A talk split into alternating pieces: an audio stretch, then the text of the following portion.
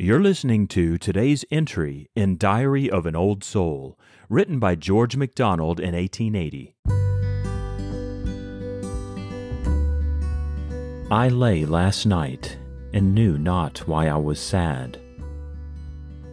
"'Tis well with God," I said, "and He is the truth.